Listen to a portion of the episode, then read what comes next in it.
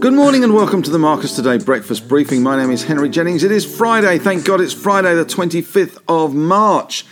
And as usual, with all the information contained in this briefing, it is general advice only. So please do your own research. Contact your own financial advisor regarding any of the thoughts, ideas, or insights in this briefing. If you need to, and you're listening to this on a podcast, you can always head on over to the marcustoday.com.au website and read the disclaimers there. All right, well, another good night on the US markets. We had the Dow up 349 points, 1.02%, 34,708. Technology kicking higher again. NASDAQ up 1.93%, 269 points, 14,192. Apple doing well last night on talks of a subscription service.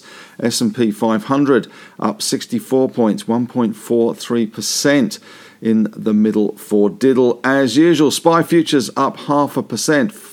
38.7386. So it looks like we're going to close the week out on a firm note. So that is good for the bulls. The VIX index closed down two points, back down to 22. You wouldn't believe there's a war on, would you? Down 8.06%, coming back into very much normalized range. Now, of course, the idea always is to buy insurance when your house isn't flooding. So that is uh, interesting to see it come down, and there certainly will be a floor under those uh, VIX pricing on the CBOE through the options as people do buy insurance as uh, events unfold across in Europe, etc.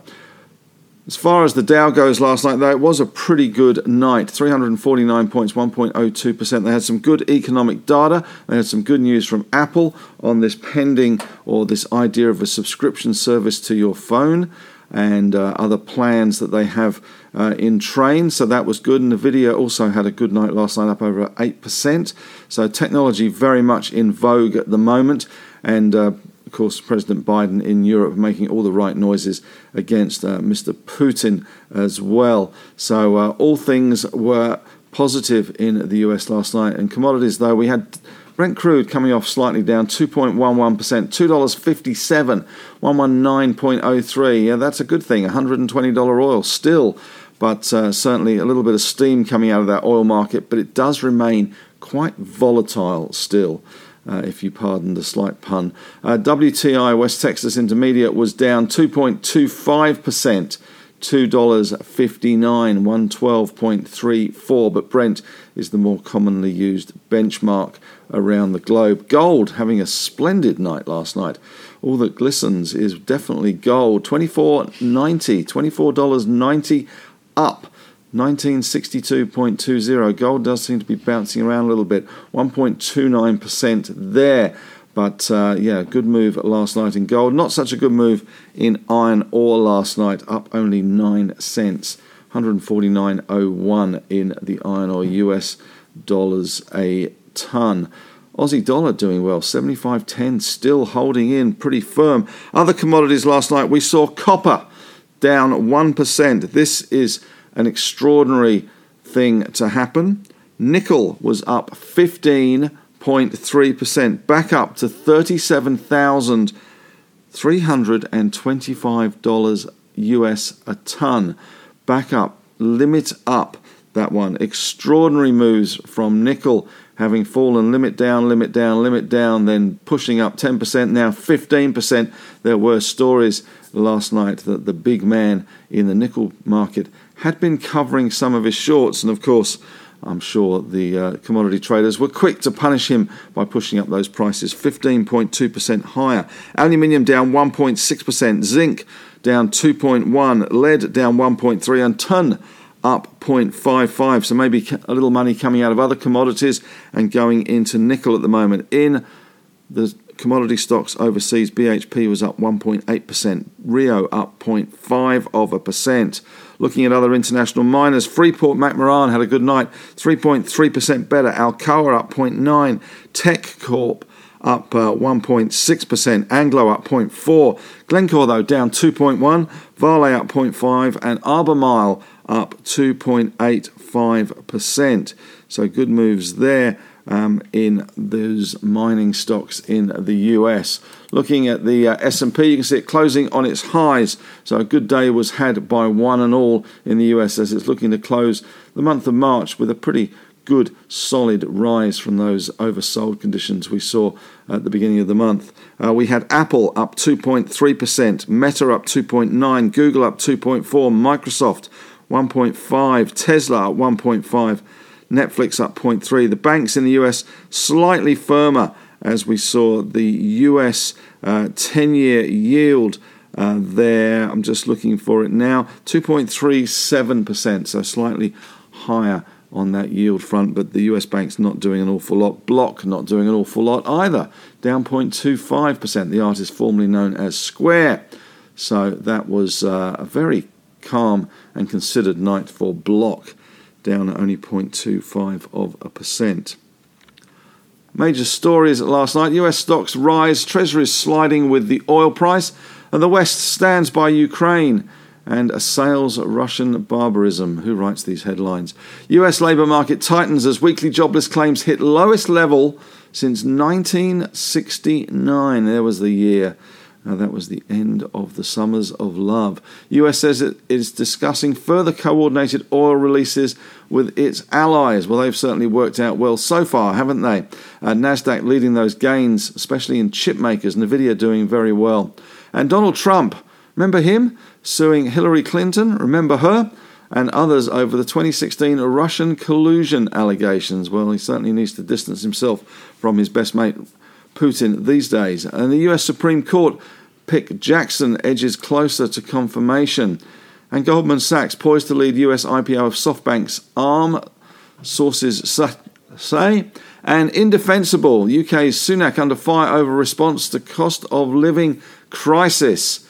Certainly not a huge move from the Chancellor of the Exchequer to try and ease the cost of living pressures the UK is facing with 6.2% uh, inflation in the UK, highest in 30 years. Uber in the news again expands on its taxi strategy by now adding New York City's yellow cabs to the app. I thought Uber was supposed to be the alternative to the traditional cabbie. Um, doesn't seem as if it's working out too well. I don't think Uber's ever made a profit. Probably never likely to. German gas buyers raised the alarm over Russians' ruble demand. That could lead to a uh, contract breach according to some, if the Russians demand payment in rubles. And Canada's PM deal with the opposition party raises deficit inflation alarm bells, and Goldman Sachs pushes directors for more climate data. Biden is facing a worsening North Korean threat with fewer options, according to one newspaper headline. What to expect today? Well, obviously, our market's looking a little bit on the firm side, 38 points to the good.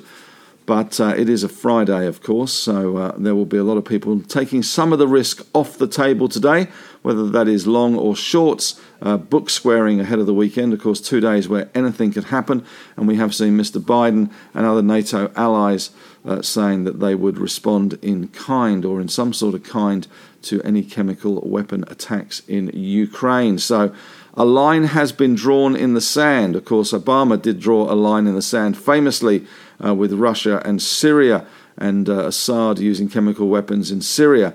And of course, that line in the sand was quickly rubbed out with his left foot as he was drawing it with a stick and his right foot. So, uh, lines in the sand do tend to get a little bit obscured sometimes, but uh, certainly a strong stance from NATO and from Biden will help the situation but um, US markets taking that as a positive as well, maybe uh, forcing Putin to have a bit of a rethink. But as far as our market goes today, probably a little bit of um, a little bit of solidarity with commodity stocks, especially in that gold sector on the back of the gold price rise.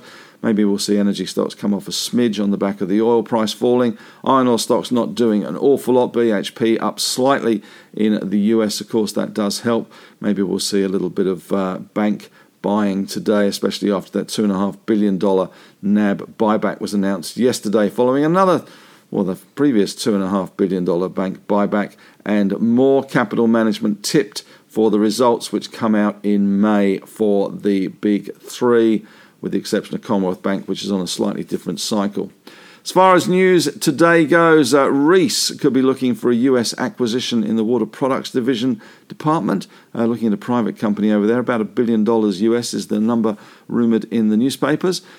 Healius has entered into a binding agreement to sell its Adora fertility and three co located Healius day hospitals to funds managed by Liverpool Partners.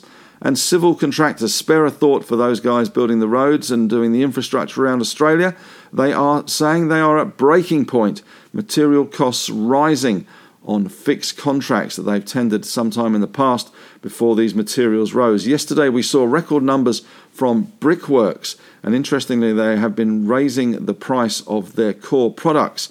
A tiled roof now, one year ago, would cost you X, now it will cost you X plus 20% for the t- same tiled roof. So uh, that's just a, an example of, of the uh, material costs increasing. I'm sure if you're doing a home renovation, you will know that only too well.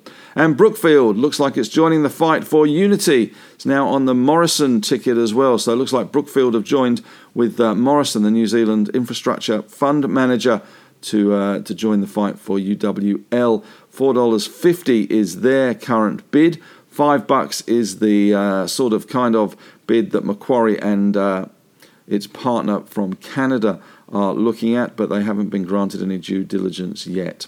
Now, the upgrade cycle is about to hit resource companies. Many resource analysts are beholden to their overall commodity forecaster, and they once they put in uh, their numbers into the spreadsheet, that obviously affects uh, the valuation that gets spat out the other end for their resource stocks. And some of the times, the uh, the major commodity analyst for a big broking house or a big investment bank is located a long way away, maybe in uh, London or in New York, and they have their own view of commodities, and the uh, analyst in Australia would have to use their forecast. But it looks like they are bowing to the inevitable Canute like as the, um, the market in materials has gained such a lot in terms of commodity prices that they are going to be forced to update the big commodity forecast, which will then obviously uh, be pulled through into the valuations for resource companies. Of course, traders and market uh, participants and investors have been looking at spot prices, etc.,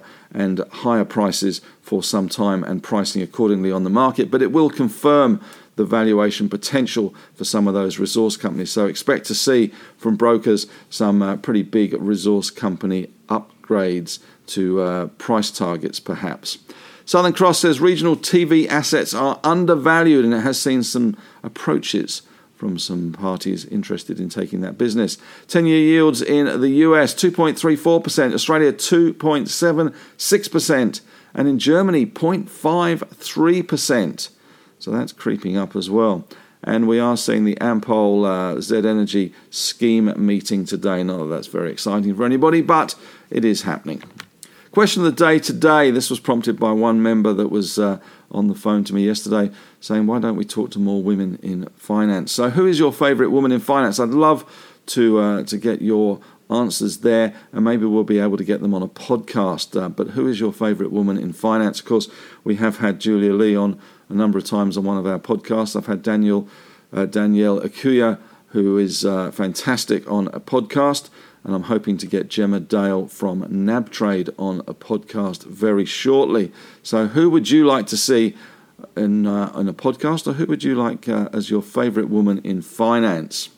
Well, that's it from me today. Thanks very much for listening. You can head on over to the Marcus Today Facebook discussion group. Love to have your thoughts, ideas, and insights there. As always, it's a great group. Members helping members is the motto. And if you're interested in more streams of Marcus consciousness, of course, Marcus is back, and we have the morning meeting podcast as well as the On the Desk podcast with the team in Melbourne, uh, talking about all things finance, and the On the Couch podcast. And this week, well, actually, I've recorded two. Well, by the time uh, the week is over, I will have recorded two. Double bubble, but I'll only be releasing one this weekend, and that is a chat with a gentleman by the name of Daniel Pickering, who comes from a Bitcoin fund manager called Listed Reserve. Now, if you're interested in crypto, if you're interested in Bitcoin, or if you're a complete novice like me and a complete skeptic to some extent like me, certainly worth giving that podcast a listen. Daniel's very uh, intelligent and smart gentleman and speaks very well about uh, the Bitcoin space, crypto, and its place in the investment annals. Apart from that, ask the analyst this evening at 5:30. Be there or not. If you're not, then you can always watch it back on the recording. So, looking forward to your company tonight on Ask the Analyst. Your chance to ask me anything you like, really, on any stock you like, and I'll try and answer. Uh, if I can't, I will waffle on and pretend I know the answer. But that's it from me today. Thanks very much for listening, and may the trading gods be with you.